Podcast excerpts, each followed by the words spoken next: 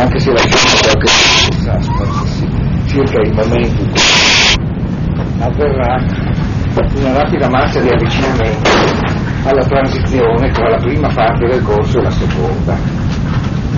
A un opportuno calcolo della distribuzione delle lezioni si è verificato che come peraltro temevo la prima parte è don Chisciottesca, si è avventurata largamente oltre la metà delle lezioni previste, conseguentemente bisognerà che con un qualche espediente la parte di curato e di barbiere, che comunque c'è in chi vi parla, provveda a riportare a casa, per così dire, la traccia di questo mezzo, questo monografico, per dar spazio a Platone.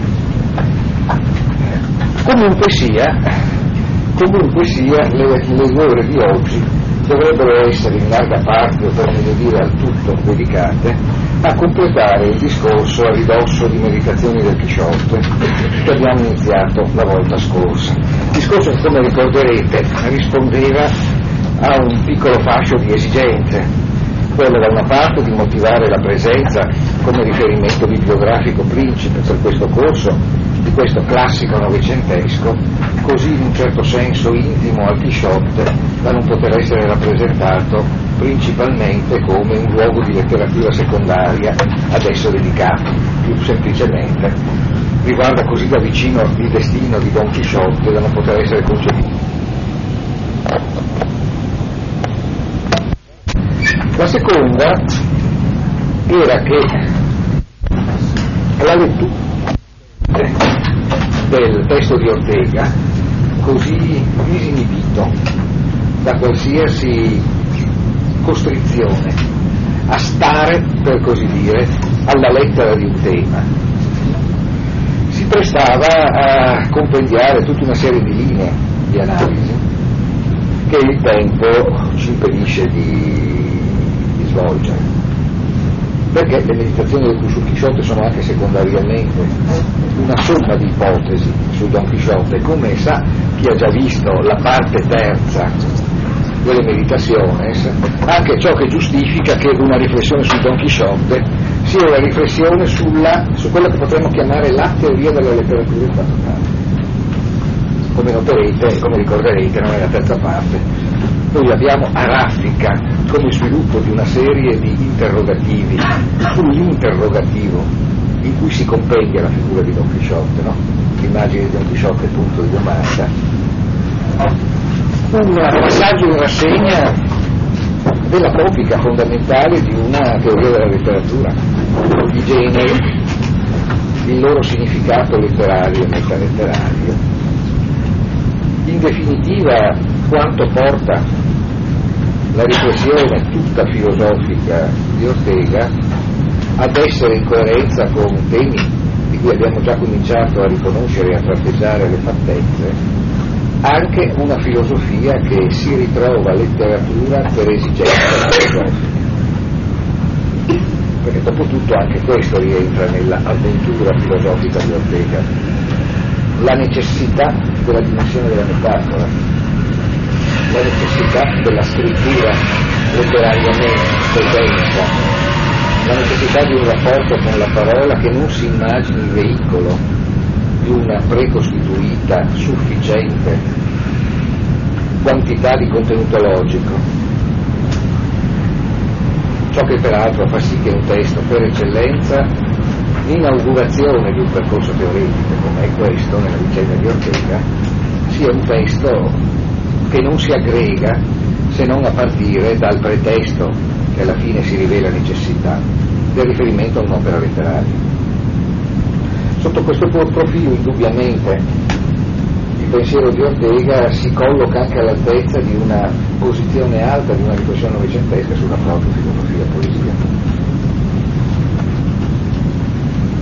E se vogliamo è anche in definitivo uno dei luoghi in cui maggiormente risulti evidente come la filosofia ha vocazione ad andare al di là rispetto a ciò che la rende oggettualmente riconoscibile.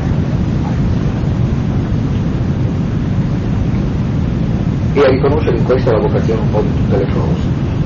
Era non a caso stato un grande, un grande pungolo dello snodo romantico proprio idealistico a cui Ortega è così attento, no? Forse tutte le cose sono massimamente se stesse, quando vanno al di là di quella che apparentemente è la loro forma. Tutte le cose sono veramente ciò che sono, quando apparentemente attraversano il loro rischio massimo. Tutte le forme sono quelle che veramente sono, quando sono coinvolte radicalmente in una metamorfosi. Sotto questo profilo, come possiamo dire, la, la filosofia in Ortega si protegge poco, si protegge poco come genere accademico. E si mette, lo dicevamo in esordio della lezione la volta scorsa, quotidianamente al rischio di quella che potrebbe sembrare una dimensione giornalistica, quella che produce un'opera paradossale come il Spectator, cioè una rivista in cui solo Ortega scrive e che rinnova, per così dire, saggio dopo saggio, il rischio di una sistematica filosofica che emerge proprio dalla possibilità di reggere il confronto con la prassi più asistematica, quella occasionalistica, della propria esposizione. Dover, dover ritrovare in questo comportamento orteghiano un che don chisciottesco potrebbe essere semplicemente cattiva letteratura, però indubbiamente, indubbiamente non si sbaglierebbe nel pensare in Ortega fortissimo il sentimento di qualcosa di simile ad un'impresa cavalleresca nel suo nucleo simbolico, quello che siamo andati descrivendo in precedenza, quella di un balzo che nell'ordine del pensiero riesca non tanto a catturare per fissarla, a congelarla, la realtà, ma paradossalmente per coglierla dilatandola, espandendola. Qualcosa di simile in definitiva a quella prestazione fondamentale del cavaliere singolo, che vuole l'ordine piuttosto che il disordine, ma che in un certo sa sempre, fedele alla dimensione dell'avventura, che l'ordine si perde quando si riduca a un sistema ordinato qualcosa di simile a ciò che il lessico novecentesco della filosofia della politica, in episodi per tanti versi così lontani e vicini ad un tempo ad Ortega, potrebbe chiamare neutralizzazione. Il Don Chisciotte il Don Chisciotte d'Ortega è per eccellenza il luogo di una non neutralizzazione. Poi c'era anche un'altra, e questo aggiunge qualcosa sul modo in cui possiamo lavorare quest'oggi, c'era anche la manifestazione da parte di alcuni di voi di una sensibilità particolare per alcuni aspetti del pensiero di Ortega, così come si manifesta in questo testo. Testo che aggiungo è largamente emblematico eh, di uno stile intellettuale che, che con molte evoluzioni si manterrà perfettamente riconoscibile sino alle opere tarde. E allora probabilmente anche a questi risvolti, forse più che risvolti, potremmo dedicare un po' d'attenzione. Ed è ovvio quindi che data la natura, la finalità di questo, eh, di questo progetto di lezione, interventi vostri ovviamente sono sempre possibili se vogliono manifestarsi anche per, per chiedere delle sottolineature particolari o eventualmente per proporre delle particolari preoccupazioni nella lettura sono come sempre benvenuti in particolar misura eh, augurati eh, quest'oggi.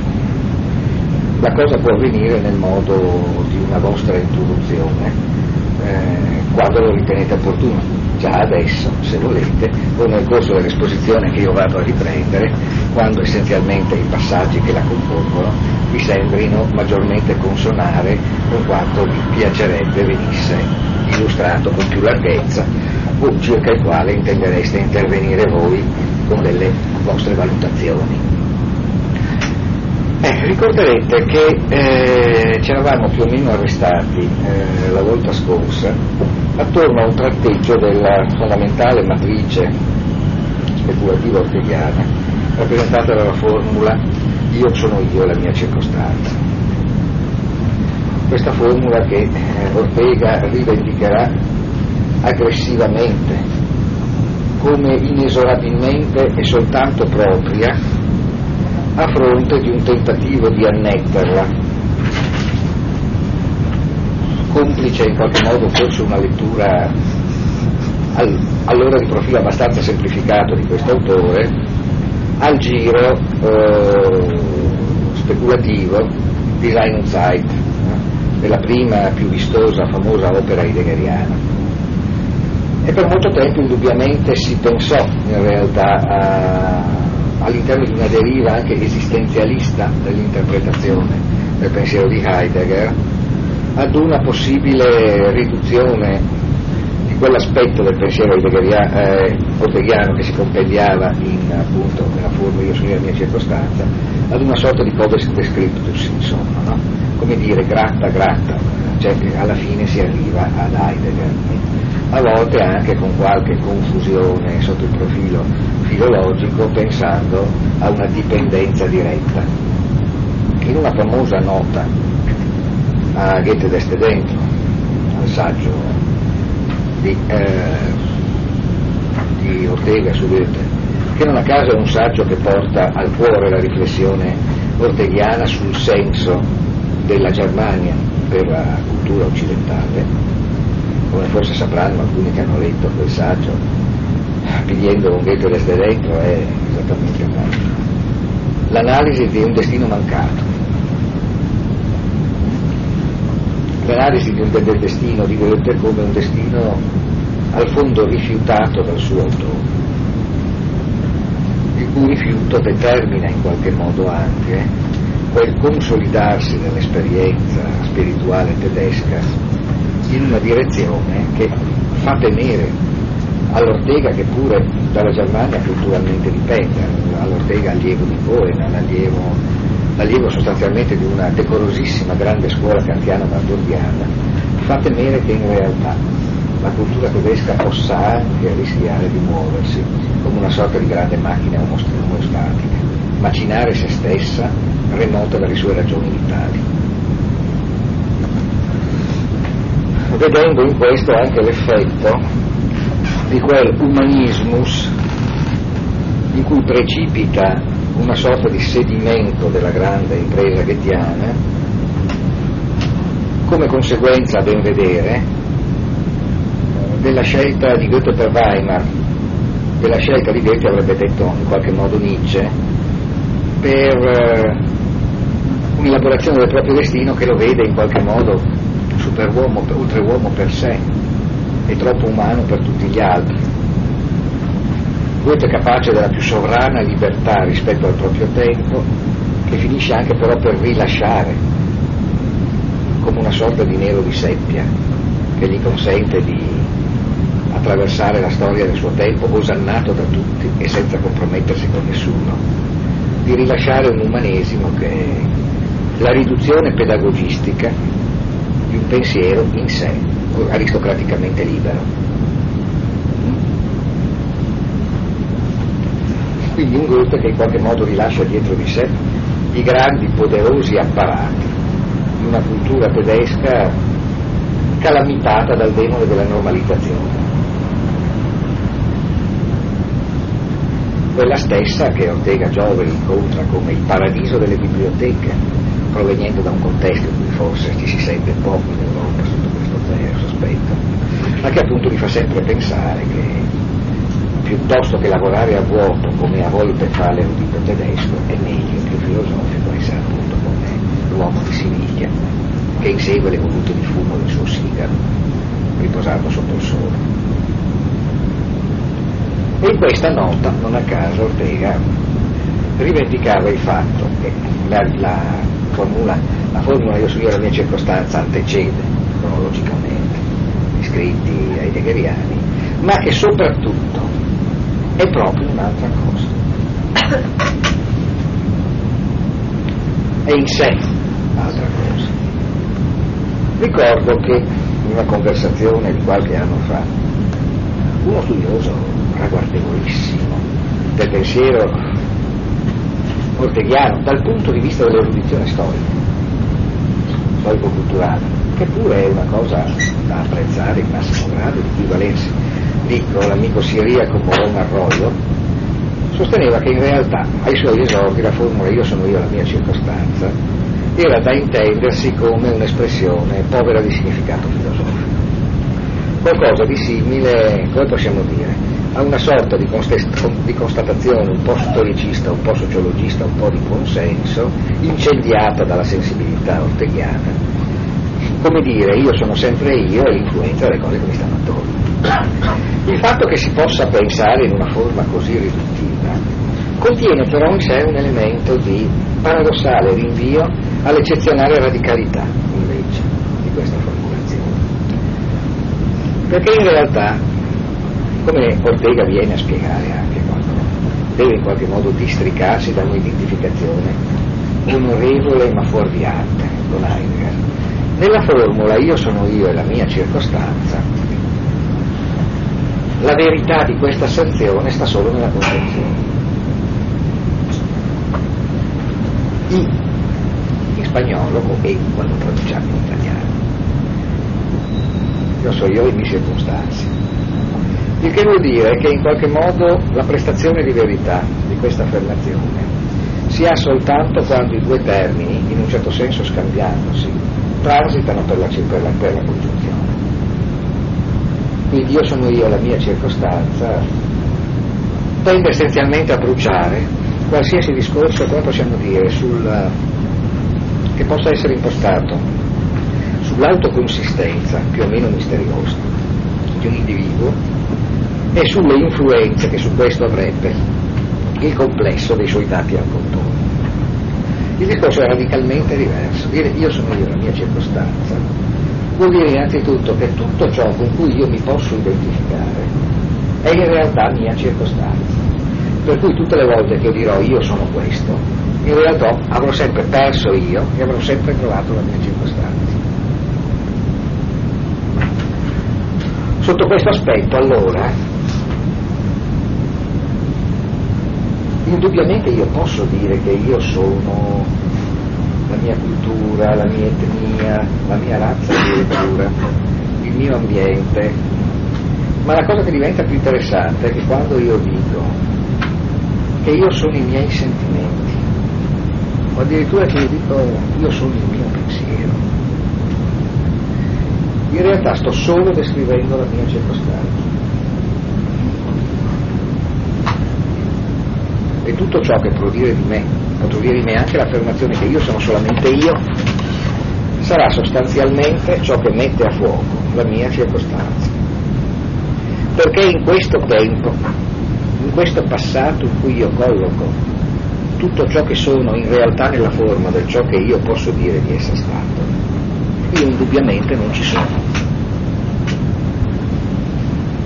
Mm? Sempre nel dubbio desde dentro, non a caso, e qui c'è una vibrazione che ci rinvia alle uscite del nostro Nutrisciotto da un certo punto di vista. Ci si dirà che essenzialmente io invece è soltanto il mio ir afuera, andare fuori il gesto con cui vado fuori da qualsiasi cosa, si pensa che io posso essere stato. Ma nel movimento di questo gesto risulta evidente che tutto ciò che noi abbiamo riconosciuto essere mia circostanza vibra ed esiste all'interno di questo movimento stesso. La circostanza si innerva del suo essere io.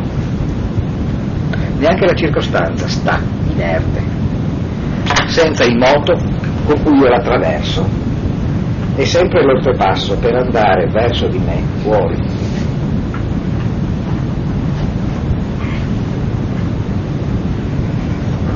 Sotto questo aspetto allora, ecco che se per un verso si brucia la possibilità di ridurre la fisionomia singolare e qui viene sostenuta dalla nozione di Dio, a una qualsiasi cosa che soddisfi la domanda circa la sua realtà.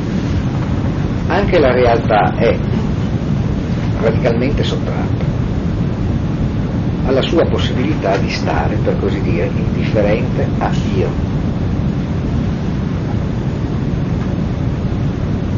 e si apre conseguentemente lo spazio per quella che è la ossessione epistemologico-politica che in qualche modo accompagnerà sempre tutto il tempo, di cui già vi accennavo la volta scorsa.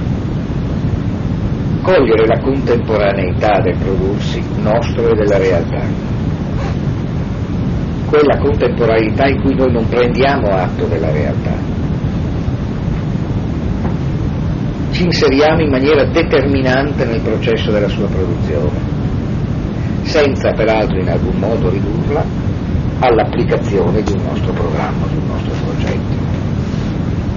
Sarà per intenderci, ad esempio, ciò che comparirà meglio, ad esempio, un'altra grande biografia paradossale eh, hegeliana, quella dedicata a Mirabeau, Mirabeau, o il politico per eccellenza. Colui che sa volere intensamente che la, che la, che la realtà accada, si produca che la intuisce nel suo accadere e che riuscendo a intuirla anche la trasforma, così come essa vuole, ma così come essa non avverrebbe senza di lui.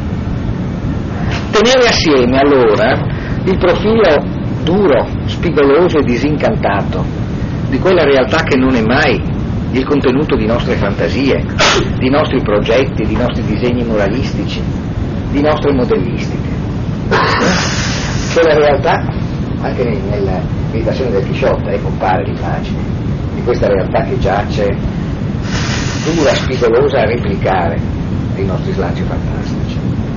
Coglierla così al di là di ogni idealizzazione. E tanta parte dopo tutto questo di ciò che Ortega chiama idealismo. E nello stesso tempo, però, cogliere anche che questa realtà, che è così indisponibile a servire le nostre fantasie, avviene decisivamente segnata dalla qualità con cui il nostro agire l'assume. È un po' questo quel superamento di cui si parla proprio nel Mirabeau, di questa dicotomia tra spirito occidentale, soggettivista, idealista, che concepisce sempre la realtà come qualcosa da cambiare secondo un modello di come dovrebbe essere, e lo spirito orientale, e concepisce la realtà come ciò a cui bisogna adattarsi, su cui bisogna in qualche modo stendersi e farsi trasparenti. Eh? Un incrocio in cui in qualche modo Ortega intuisce già, la cosa sarà più chiara negli scritti alla fine degli anni 40 in poi, il terribile sconfinamento che i processi del Novecento stanno determinando rispetto allo spazio europeo. E lui già, dagli anni 10 della meditazione del Chisciotte, sa di essere lì su questo promontorio che è la penisola iberica, che indica ai bordi dell'Europa una crescente incompetenza dello spazio europeo a rappresentare attraverso di sé la realtà del mondo intero. Quella stessa Europa che, proprio in quegli anni no, il grandissimo Fernando Pessoa immaginava appunto come una statua di donna con un gomito a forma d'Italia, un gomito a forma di Inghilterra, gli occhi grigi e il viso con cui guarda l'oceano che è il Portogallo. E, e il Portogallo guarda a occidente e come dice Pessoa è, è il futuro del passato. Il futuro del passato. Ecco, c'è questo elemento di richiesta di una competenza, una, uh, competenza della, dell'intelligenza e della capacità di vita ad un rischio estremo a cui la realtà sta venendo esposta. E che al cuore di questo rischio stia anche il rischio con cui la Spagna deve in qualche modo misurarsi su di un suo destino europeo per tanti versi così anni la ricerca di questo punto in cui con durezza, tono, intensità muscolare si potrebbe dire nella metafologia di. Oh, Dio e la circostanza si incontrano nella E, è un momento di massima vertebrazione, di massima creazione di ordine vivente ed è ciò che porta, per così dire, Ortega in prospettiva a pensare che uno degli scioglimenti dell'interrogazione sulla pittura del Crescente sia quello che porta da una Spagna invertebrata, una Spagna senza scheletro, senza struttura, verso una nuova vertebrazione. Ecco, probabilmente in questo crogiuolo mi sembra che qui ci siano alcune delle questioni che mi erano state proposte, se eventualmente chi crede può riproporle, eh, meglio ancora, si mette in campo il rapporto estremamente teso tra Ortega e una serie di grandi mitologie e apparati ideologici che sono della cultura in cui egli vive e a cui egli in qualche modo attinge. Beh, innanzitutto, una parte di ciò che attiene a quella sorta di grande e rischioso spazio che si nomina a partire dal termine vita. Vita è uno delle grandi parole chiave, spese con larghezza, evocate con pathos, rigorizzate con molta difficoltà, tra fine 8 e primi 900 alla fine si vorrebbe la vita. È incredibile, per ritornare per un momento alla letteratura, quanto, quanto si pronunzi con patetismo questa espressione. No? In tutta una serie di luoghi letterari tra fine 8 e primi 900. Da un certo punto di vista si potrebbe compendiare in parte col titolo di Ernst Stollner, Oplavia Leben, no? là noi viviamo, dove noi viviamo appare come la prestazione di un saltimbalco da circo, che sommato al cuore del Novecento sta anche un'attesa come quella che ci propone Samuel Becker in Apandango Torre in uno scenario dove la vita è esattamente ciò che c'è nella forma di una sua dolorosa assenza e anche dell'indecenza alla fine se vogliamo della sua evocazione in un certo senso forse sì questa tematica va sotto l'antepigrafe becchettiana o le bourgeois dei giorni passati e realmente se vogliamo al cuore di questa track aveva in qualche modo quasi un'altra epigrafe no? per tutto l'oro dei giorni i gialli e i rossi della sera. E qui pensate a Cieco, pensate a Pirandello, pensate a tante sospesi ragionamenti sulla vita che si dileguano. La voce, ormai in disuso di un critico marxista, potrebbe dire, con più ragione di quanto non si pensi, anche se fosse con meno ragione di quanto è necessario per dare ragione di tutto. Atteggiamenti piccolo borghesi, lagne borghesi, gli individualismi giustamente avviati alla loro catastrofe. Sì, anche, ma è troppo poco. In realtà nello stesso tempo non mancano di esserci proclamazioni clamorose della vita. Pensate ad esempio a un nostro autore come Gabriele D'Annunzio, che bisognerebbe leggere di più, perché è un gran bel figlio, come si suol dire, eh, che però mette in questo suo talento una strepitosa capacità di annusare i segni dei tempi. E che non a caso ci propone, per così dire, intensità fatte di, di sangue e di pulsazioni violente, meglio se incoiellate e ricoperte di stoffe preziose, insomma, no? Ecco una sorta di Bisanzio impazzita come cuore selvaggista dell'Europa. Anche questo tutto sommato porta in sé però delle tracce importanti e ci rinvia in realtà forse alle cose più sostanziose, quelle che sostanzialmente scavando nelle grandi fantasie romantiche e positiviste ci portano alla problematica del rapporto vita-forma qui incontriamo momenti realmente alti del pensiero novecentesco, no? Il Valéry nella sua veste, se vogliate, filosofica, ma anche in maniera più immediatamente riconoscibile l'altro tipo del grande neocantismo tedesco, non quello nordico marburgense, ma quello monacense meridionale, di Georg Simmel. E più lattamente il problema della vita come qualcosa che brutalmente porta con sé, chiedendo che non lo si dimentichi più un vastissimo mondo di sensazioni, di intensità fisiche. Tutto sommato è quel mondo paluginante di, di pura intensità, sul quale solo la trama dell'attenzione può consentirci di riconoscere linee, definire oggetti. Dove, e non a caso c'è una ripresa platonica, che un tempo, nel nostro Novecento, effettivamente ci avverte che è compito delle idee da fai nomina sorge, è compito delle idee salvare. Tutto sommato anche un riferimento come quello freudiano è massimamente intenso, interno a questo spazio. E ci serve in questo caso per arrivare a Ortega, che pure della psicanalisi non si occupò molto, perché in una forma più brutale ci dice che forse bisogna passare attraverso delle dimensioni che sono anche quelle rischiosissime e non a caso un po' malate nel momento in cui le si vede isolate, di ciò che non è spirituale per togliere allo spirito la pesantezza che gli deriva da non volersi portare il corpo dietro. Perché c'è questo problema che si avverte l'intimo in Ortega.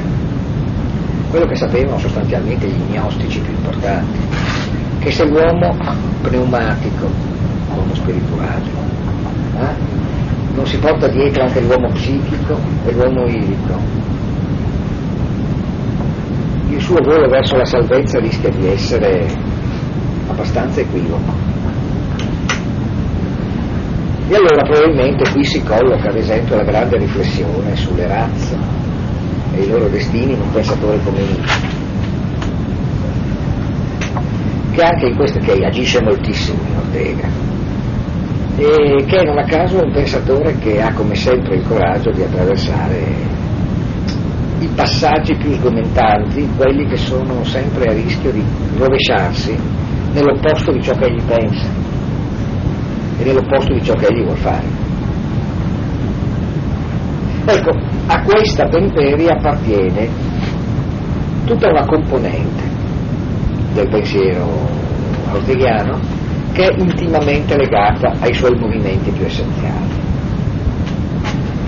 Eh, quella non a caso che in qualche modo cerca le condizioni per la maggiore intensità vitale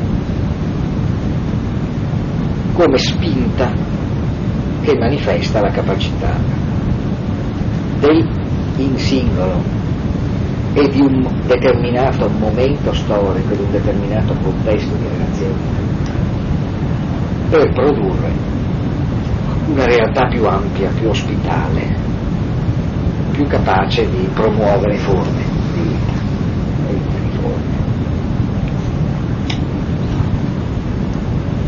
Qui noi ritroviamo contemporaneamente un problema d'epoca che è la riflessione sul tema delle elite se volete, sì, senz'altro, Mosca, Pareto, Sorel stesso su due versanti diversi, ma non soltanto, perché in qualche modo il problema delle elite è il problema che esplode più o meno poi in tutti gli orizzonti politico-culturali, in un contesto in cui la vicenda dello Stato si complessifica in maniera così imponente e cui i prodotti sociali di questa vicenda sembrano sempre più ingovernabili a partire dalle figure classiche dell'esperienza statuale. Insomma, non è un caso che nella ribellione della smassa, se il testo fosse più noto di Ortega in assetto un capitolo, si intitola Chi manda nel mondo? Chi comanda nel mondo?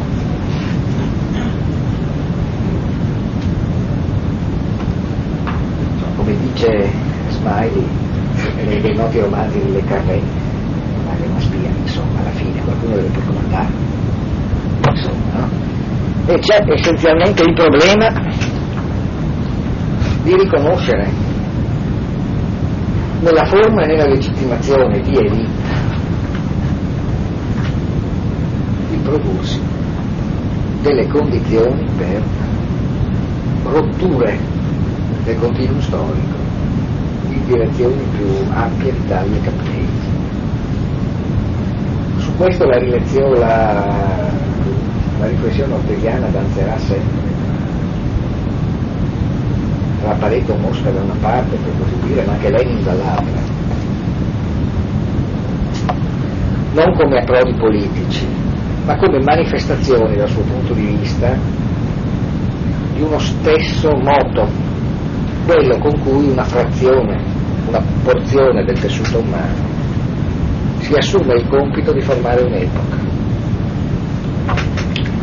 Sarà ciò che andando avanti nel tempo si vedano in proposito di scritti che vanno da storia come sistema a, intorno a Galileo, eh, svilupperanno il tema delle generazioni.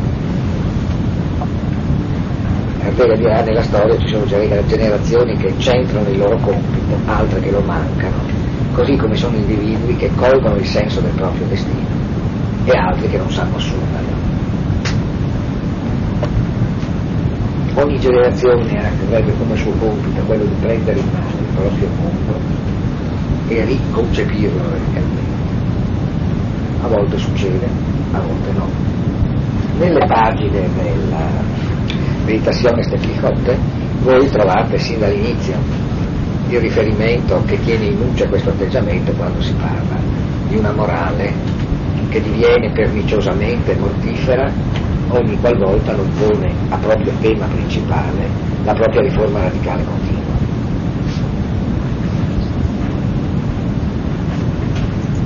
E in realtà Ortega, proprio in coerenza con questa posizione, ha una grandissima sensibilità per una dimensione che, volendo rigorizzare i termini, è sospesa tra morale ed etica. Perché per un verso guarda l'etica per la centralità che in essa ha, l'assunzione del proprio destino da parte del singolo. Per un altro riguarda la morale, ma nell'accezione etimologica che rinvia al mos, alla capacità cioè di un contesto complessivo di forme di comportamento assunte come legalità, che sono in qualche modo l'apertura del mondo che una civiltà riesce a produrre. Di qui ad esempio, e forse questo suscita anche delle perplessità a una prima lettura, l'interesse di Ortega per ciò che possiamo chiamare i grandi imperi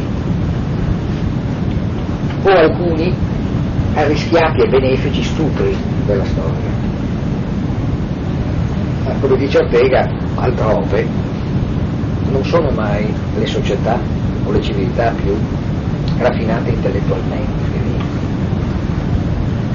sono quelle che hanno una maggior forza morale,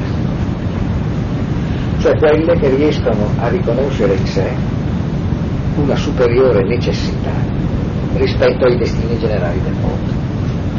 E che quindi sanno produrre per qualche tempo una legalità molto forte, un contesto di comportamenti certi, vissuti come certi, che però possono essere assunti non come imposti, come subiti, ma colti come spazi di orientamento attraverso i quali l'esperienza umana possa svilupparsi con più ricchezza che se non ci fossero. Lui sotto questo profilo propone per esempio dell'impero romano, il quale violenta tutte le realtà con cui viene in rapporto, però offre anche alle popolazioni che sottomette uno scenario nel quale possono avere più interazioni, più rapporti, più possibilità di iniziativa di quanto non ne avrebbero se l'impero romano ci fosse stato.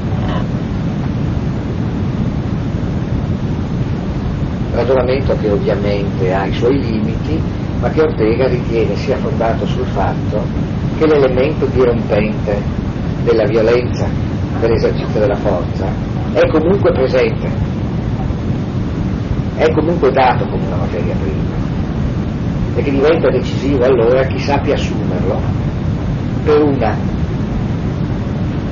in una direzione creativa, piuttosto che lasciarlo a consumarsi barbaricamente. Rispetto a questo allora si pone il problema di quella che potremmo chiamare la connessione intima tra tutti gli elementi del fenomeno storico, come ad esempio quelli che si condensano in una nozione come quella di razza. All'epoca in cui Ortega scrive, eh, la nozione di razza è più largamente consumata, eh, vissuta con più disponibilità di quanto non si possa fare oggi a seguito della spesa di questo concetto si è dato. Già allora il concetto era fortemente inquinato dalla sua commistione con il concetto di valore.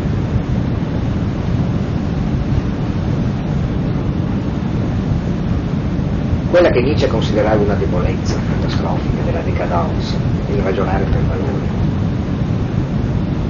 Il valore per Nietzsche è ciò che esce dalla forza vitale del pensiero.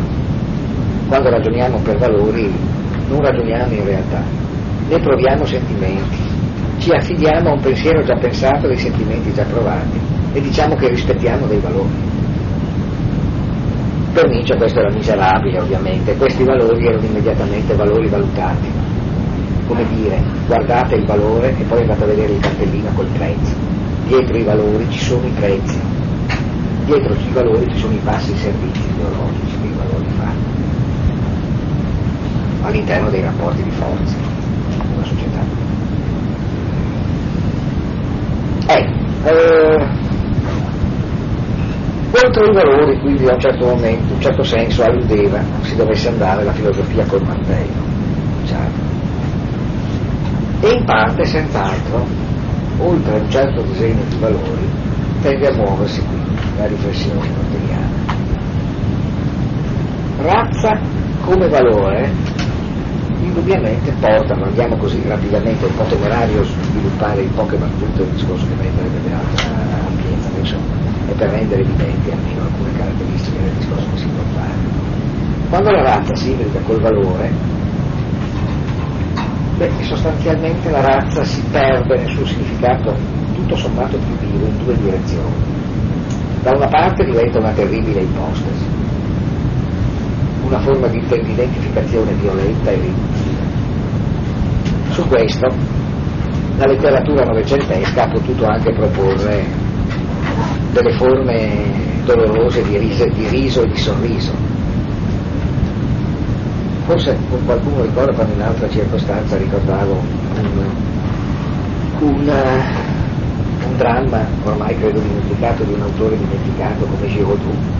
È stato un autore francese molto noto però si trovava Siegfried dove abbiamo un soldato francese che durante la prima guerra mondiale si becca una granata nelle vicinanze, perde la memoria però perde anche la piastrina, perde tutto, diventa un anonimo. Lo raccolgono i tedeschi che credono che sia uno di loro e progressivamente costui riacquista la favela, la memoria, o meglio non la memoria recupera pienamente la propria intelligenza, però non ha un passato. E lui reimpara a parlare, reimpara a parlare in tedesco. Dopodiché diventa uno, un, un realizzatore di vetrate neogotiche e elabora una teoria della natura tedesca dell'arte tant'è che quando arriva, so, un italiano, un francese nel suo atelier per tentare di essere assunto come apprendista, gli dice che lo rispetta tantissimo, ma la sua arte è solo per tedeschi, per cui se uno non ha sangue tedesco non può capirla, no? Dopodiché a un certo punto si scopre la verità, si scopre che è completamente francese, che di tedesco non ha assolutamente niente. Se non ciò che si può avere di tedesco, di francese, cioè una cultura, una fantasia, un'intuizione di un'essenza spirituale. Sotto, nulla nulla che riguardi la carne, il sangue o quant'altro. Benissimo, ma c'è l'altro versante, eh, in qualche modo anche con cui la, il rapporto valore-razza diventa un valore, anche questo è schivato Ortega, ed è essenzialmente quello per cui tra le razze si istituiscono gerarchie di valore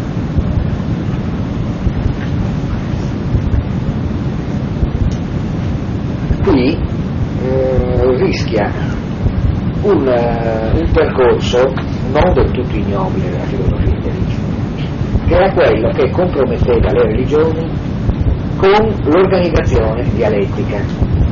Ma ho detto religioni, scusa, ho detto le, le civiltà. Per le religioni avviene la stessa cosa, ma avviene parzialmente diversa, con lo schematismo dialettico. Voi che avete visto, non so, l'estetica di Hegel, ad esempio, no? diverse opere degli ci sono indiani, poi arrivano i greci, poi ci sono sintesi ulteriori, poi arriva il Medioevo, poi la modernità. In altri termini, eh, le grandi nazioni che possono diventare con un certo sforzo, ma uno sforzo che si può fare razze che stanno dietro le nazioni, si collocano come tappe successive della vicenda dello spirito. cristianismo, de la fe,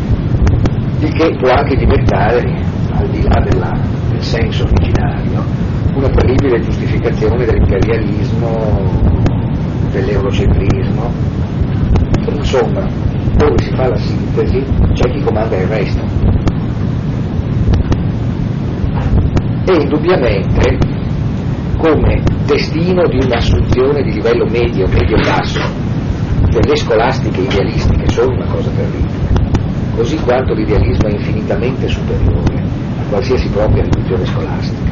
L'essenza del grande idealismo, per altre vie Ortega arriva anche a questo, si coglie soltanto quando si coglie l'impossibilità di riconoscerlo nelle sue riduzioni manualistiche.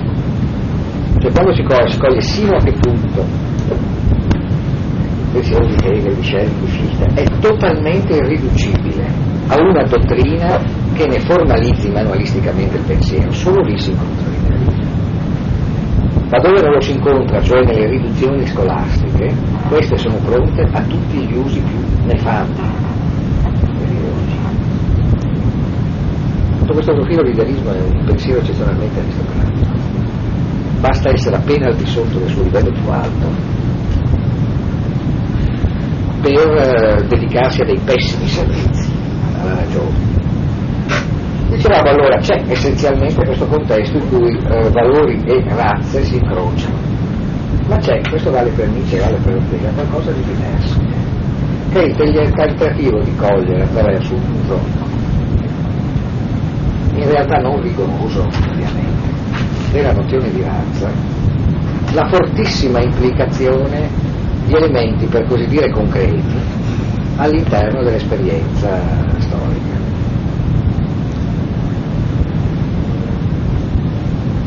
Eh, cogliere qualcosa che altri tenteranno di cogliere con un fortissimo raffinamento della nozione di spirito però a quel punto sintomaticamente, non delle nazioni ma delle lingue, ad esempio.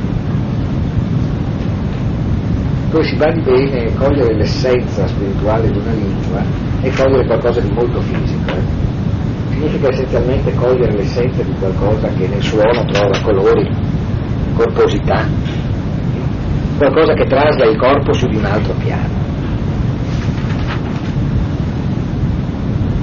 e quindi eh, sostanzialmente c'è da parte di Ortega coerentemente a quel tentativo di non perdere la realtà nel suo essere altro dalla nostra fantasia.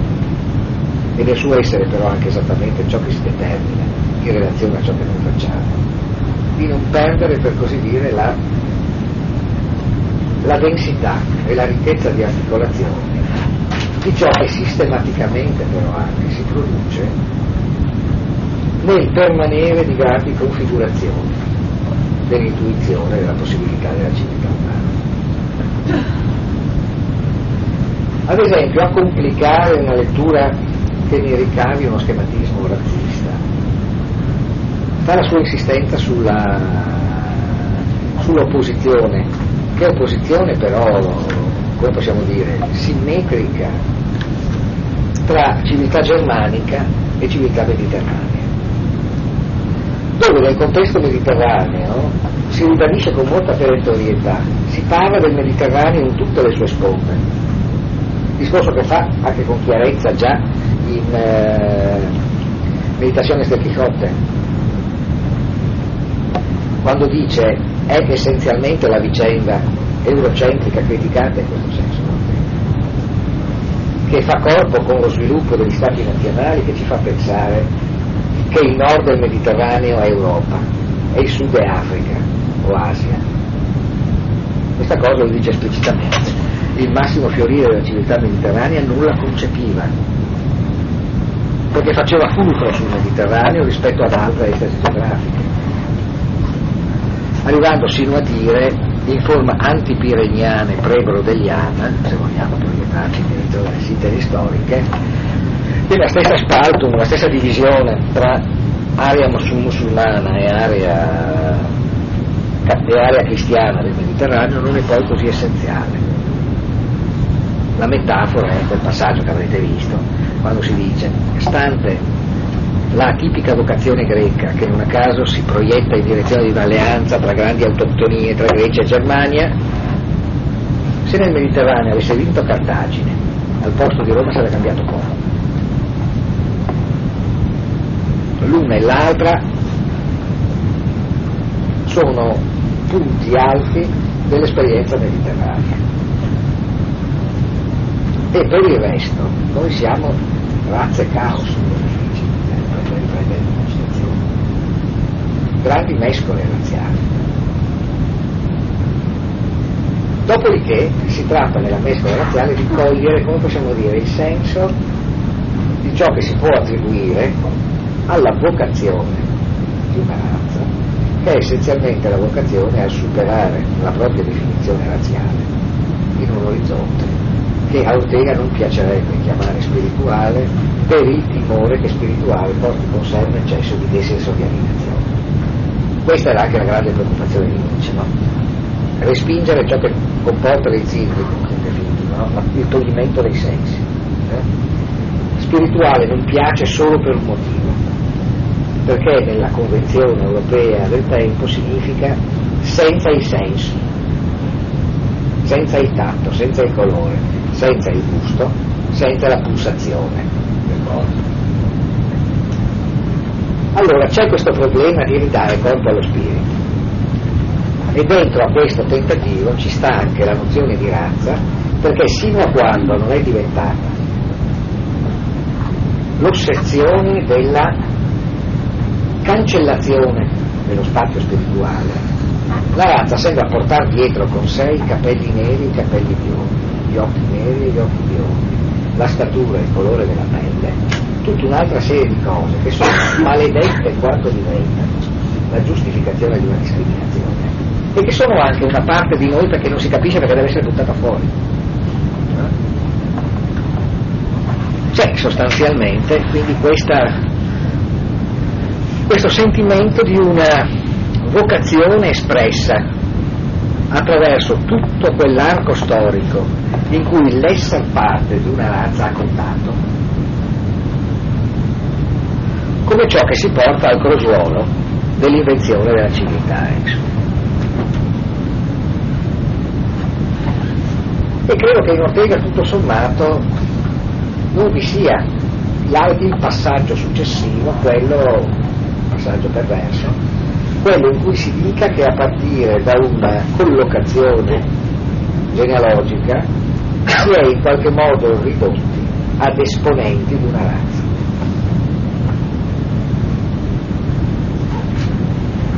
Cioè ciò che non c'è mai in Ortega è la riduzione di individuale alla pura e semplice condizione di esponente o di manifestazione di qualcosa che gli retrosta mentre invece c'è la fortissima rivendicazione del contesto di una provenienza etnica, di un campo di esperienze proprio del contesto umano da cui si proviene, come complesso di carte con cui si gioca il rapporto col proprio destino.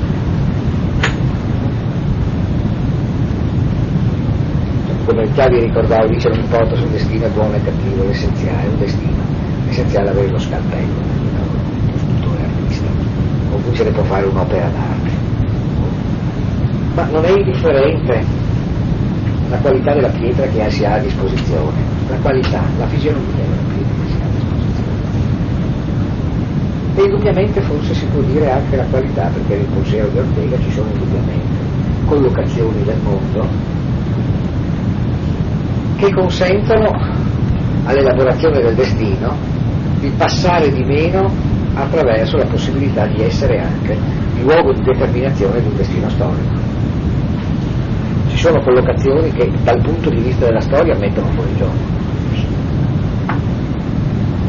ma che sono anche collocazioni che comunque consentono che il destino venga affrontato e plasmato attraverso il modo di una sua intuizione così piena da rendere la sua necessità manifestazione piena della libertà di chi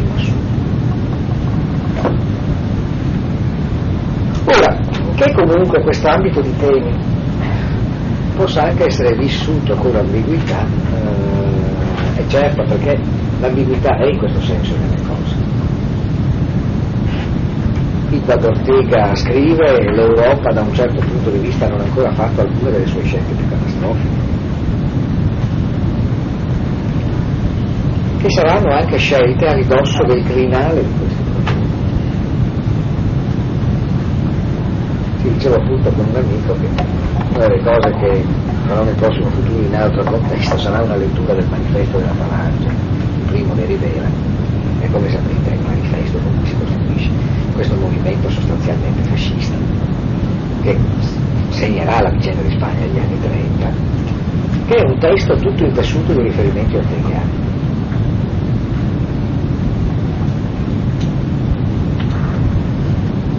che viene concepito così in un'epoca in cui Ortega si proclama sostanzialmente un socialista di E Ortega durante la guerra di Spagna se ne andrà dalla Spagna. In polemica col governo, in polemica con, ovviamente con il colpo di Stato franchista. Nella stoffa della quale aveva una parte così larga, la falange, che si ispirava in larga parte a una lettura scadente del testo di La cosa è tutt'altro che sorprendente, nel senso che a volte esattamente ciò che coglie crucialmente il campo di possibilità di un'epoca si presta anche a tutte le illusioni che compiono coloro che nello spazio dell'epoca si muovono a volte un grande pensatore è anche stato come un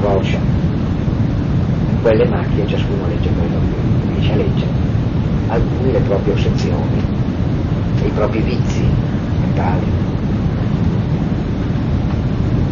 Ortega forse poteva essere rimproverato di non aver mai dedicato troppa attenzione alla prevenzione dei consensi sbagliati a questo probabilmente era impedito dalla sua vocazione grande tributizia.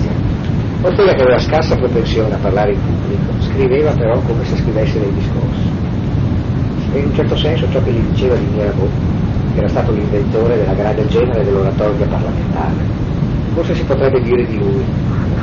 Per molti anni scrisse come se fosse su una tribuna, mentre ad ascoltarlo era un Parlamento grande come l'Europa solo quando il suo Parlamento andrò in pezzi con la guerra di Spagna e poi con grande guerra mondiale, mondiale, cominciò a guardare la sua stessa parola come qualcosa.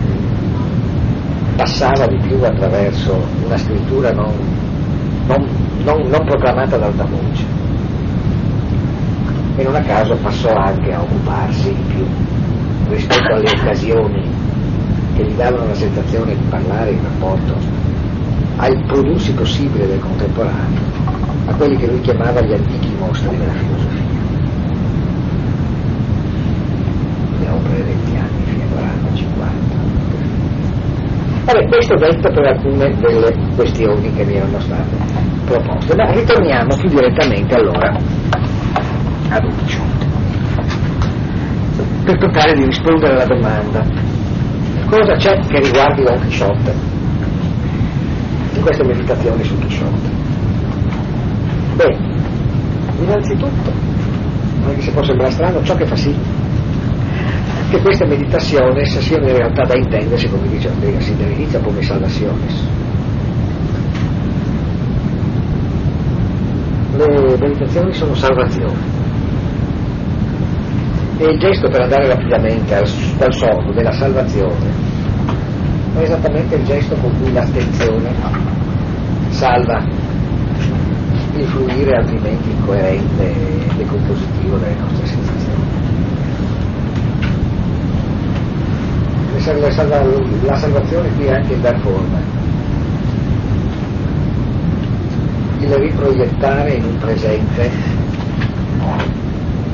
che rilanci il moto di apertura e di creazione che è presente in ciò che viene salvato.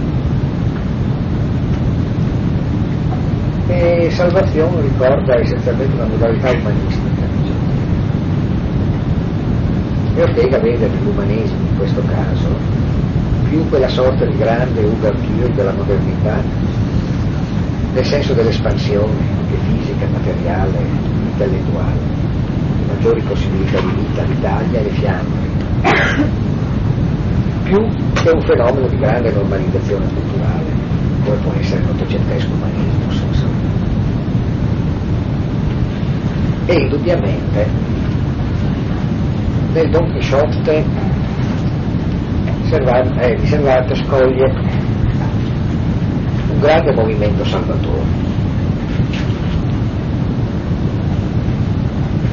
Questa capacità di creare mondo. Ricordate quella citazione di Flaubert? Qui si dice, è Ortega che cita Flaubert, no? Qui si dice come sono vive, credibili, come le si vede bene, queste strade di Spagna, che Cervantes non descrive. Quanto è grande questa capacità di Cervantes di farci vedere cose che non vedi neanche una parola.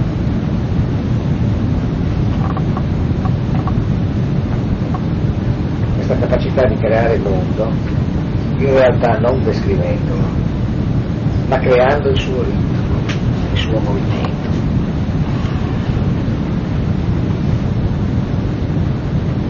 E poi questa capacità del sermone della Chisciotte di essere essenzialmente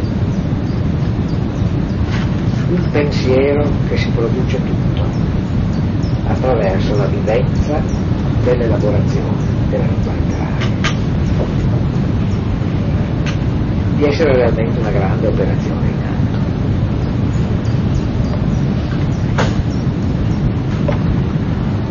E quindi sostanzialmente di stare in una posizione di piena accoglienza della vastità della circostanza storica, civile e letteraria che è sua, che è spagnola e anche europea che è rinascimentale più che rinascimentale. E forse si potrebbe quasi dire al come Ortega, che è del suo tempo ma anche dei tempi che lo seguono. Perché c'è una grandezza degli autori letterari come dei filosofi quello che, per cui le loro affermazioni o le loro raffigurazioni appaiono sempre contemporanee, in realtà tra loro diversissime perché la loro forza non sta nel descrivere cose, ma nel produrre la forza visiva con cui possiamo guardarle. Perché la loro prestazione non sta nell'aderire a cose che vediamo, ma nel produrre lo sguardo con cui possiamo vederle, con cui possiamo farle nascere nella nostra visione. E allora sotto questo profilo la circostanza di Don Quixote, questo il Ortega in vario modo finisce per dirlo, è una circostanza grande, arriva ai nostri giorni. Arriva la capacità di questo, questo personaggio di proiettare la sua interrogazione su di noi come un'interrogazione che ci riguarda radicalmente, cioè se ci interroghiamo attraverso di lui forse possiamo capire di più di quanto, di quanto non siamo, questa è la convinzione Ortega Ortega che lo dice, no? se noi riuscissimo effettivamente a sciogliere il senso di questa eccezionale eloquenza ad un tempo stesso espressa e inespressa che Quixote ha per noi e su di noi quanto potente sarebbe l'effetto che ne ricaverebbe quanto sarebbe rapido e decisivo lo scioglimento del complesso di nodi gordiani che in qualche modo trattengono la Spagna. E eh, sotto questo profilo anche il topico paragone tra Cervantes e Shakespeare torna ad una particolare dimensione. C'è questo Shakespeare che ha sempre un grande sfondo di temi e di questioni con una sorta di grande filosofia inespressa ma visibile. Mentre in Cervantes la fusione tra la superficie letteraria e la filosofia sottostante è completa. In questo senso va anche quel gioco di piani che porta, vedete, Ortega a evocare l'immagine del Velázquez de las Meninas, guardate, nel quadro, che come possiamo dire è lì pronto per essere recuperato 50 anni dopo da una delle più meravigliose invenzioni Foucaultiane insomma no? Che ricorda quella sorta di riuscita virtuosistica overture alle Moelle Shows no? sono dei testi più importanti di Michel Foucault. Sa che è costituito da una lettura delle Meninas di Velázquez. E gli elementi per quella lettura sono lì dati come per un compito per casa in un passaggio facciamo queste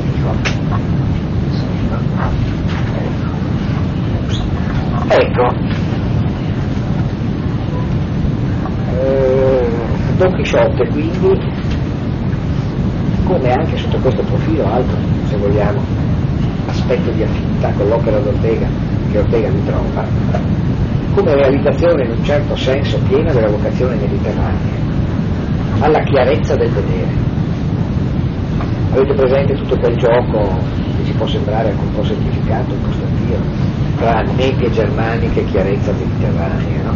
che a chiasmo diventa chiarezza del pensiero tedesco, confusione del pensiero occidentale, del pensiero pardon, mediterraneo, che però si rovescia in suprema forza del vedere mediterraneo, una forza del vedere che è in grado di farli creare, di plasmare le cose nello spazio dello sguardo. Un vedere che ha a sua volta una forza teoretica e che si può tutto sommato concepire come qualcosa che manca alla grandezza di un vedere senza carnale vedere, che sarebbe in qualche modo l'elemento dello spirito germanico. Notare una cosa, eh? l'immagine della pantera, l'avete presente, no? così legata alla forza sensoriale è uno dei punti di preterintenzionale contatto lancinante tra Ortega e Valeria. E se mettiamo eh, eh, Valerie, come ricorderete, paragona il mare Mediterraneo a una pelle di leopardo, a una fiera, eh, terribile, bellissima, perennemente urgente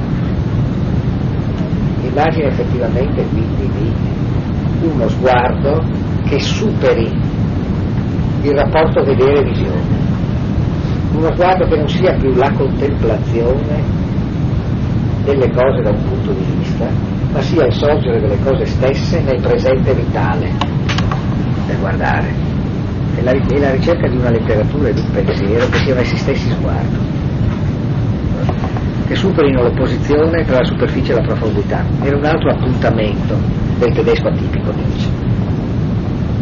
Tutto superficie, niente retromondo.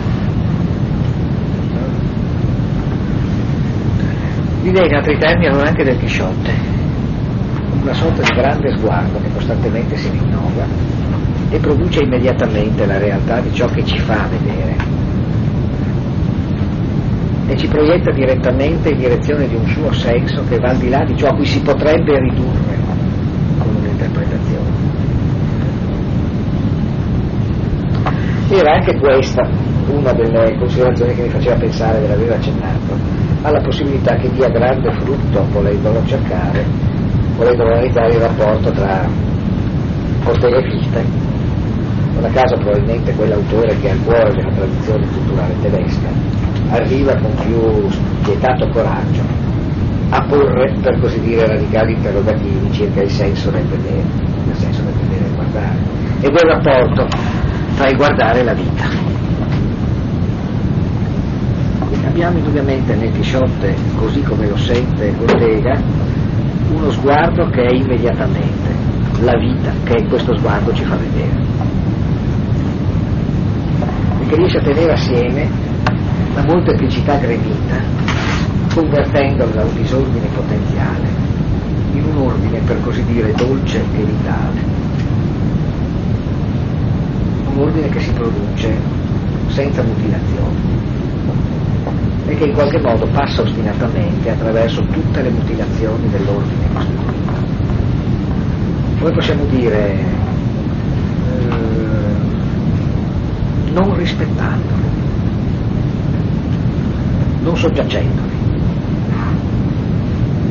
Per dirla con che vedo, perdiendo rispetto a lei severa, perdendo il rispetto a una legge troppo severa e troppo povera.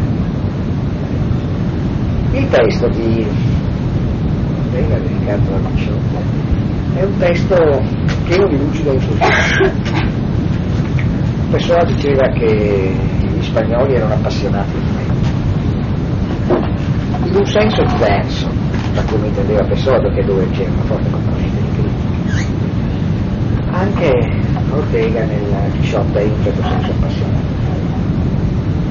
la libertà di connessione tra temi e il vero e proprio mungidello metaforico che caratterizza questo testo non deve in qualche modo far perdere di vista il suo essere un episodio, come possiamo dire, che coglie la filosofia probabilmente ai suoi, ai suoi livelli più, più alti, quelli cioè in cui il suo impegno tende a portarla al di là appunto delle proprie immagini più immediatamente riconoscibili. Per Ortega questa era anche una necessità, era la necessità storica in un certo senso. Era anche da un certo punto di vista ciò che costituiva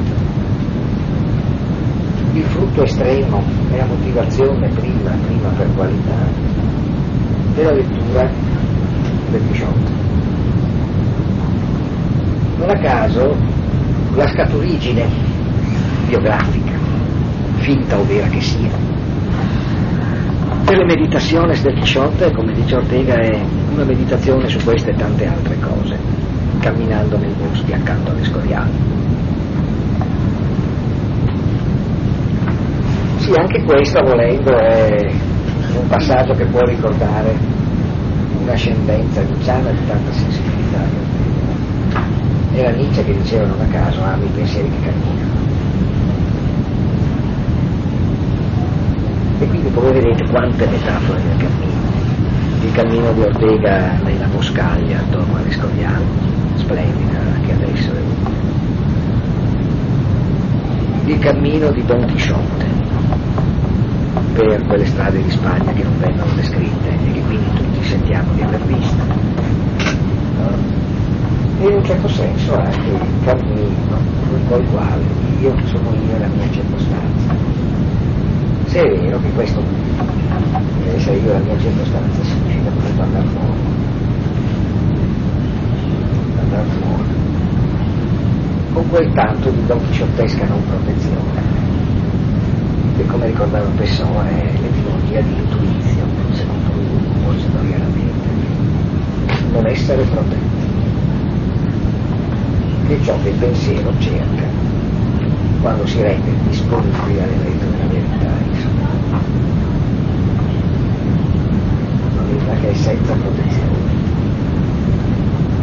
così come la salvezza non è fatta per salvare qualcosa. Le salvazioni se sono le limitazioni di sciopero non devono salvare qualcosa non devono proteggere devono farla venire qualcosa. Va bene, forse per oggi abbiamo terminato, domani probabilmente sistemiamo un po' di cose relative a, a Cervantes. E Cervantes, poi mercoledì o se vogliamo insomma passiamo a Platone.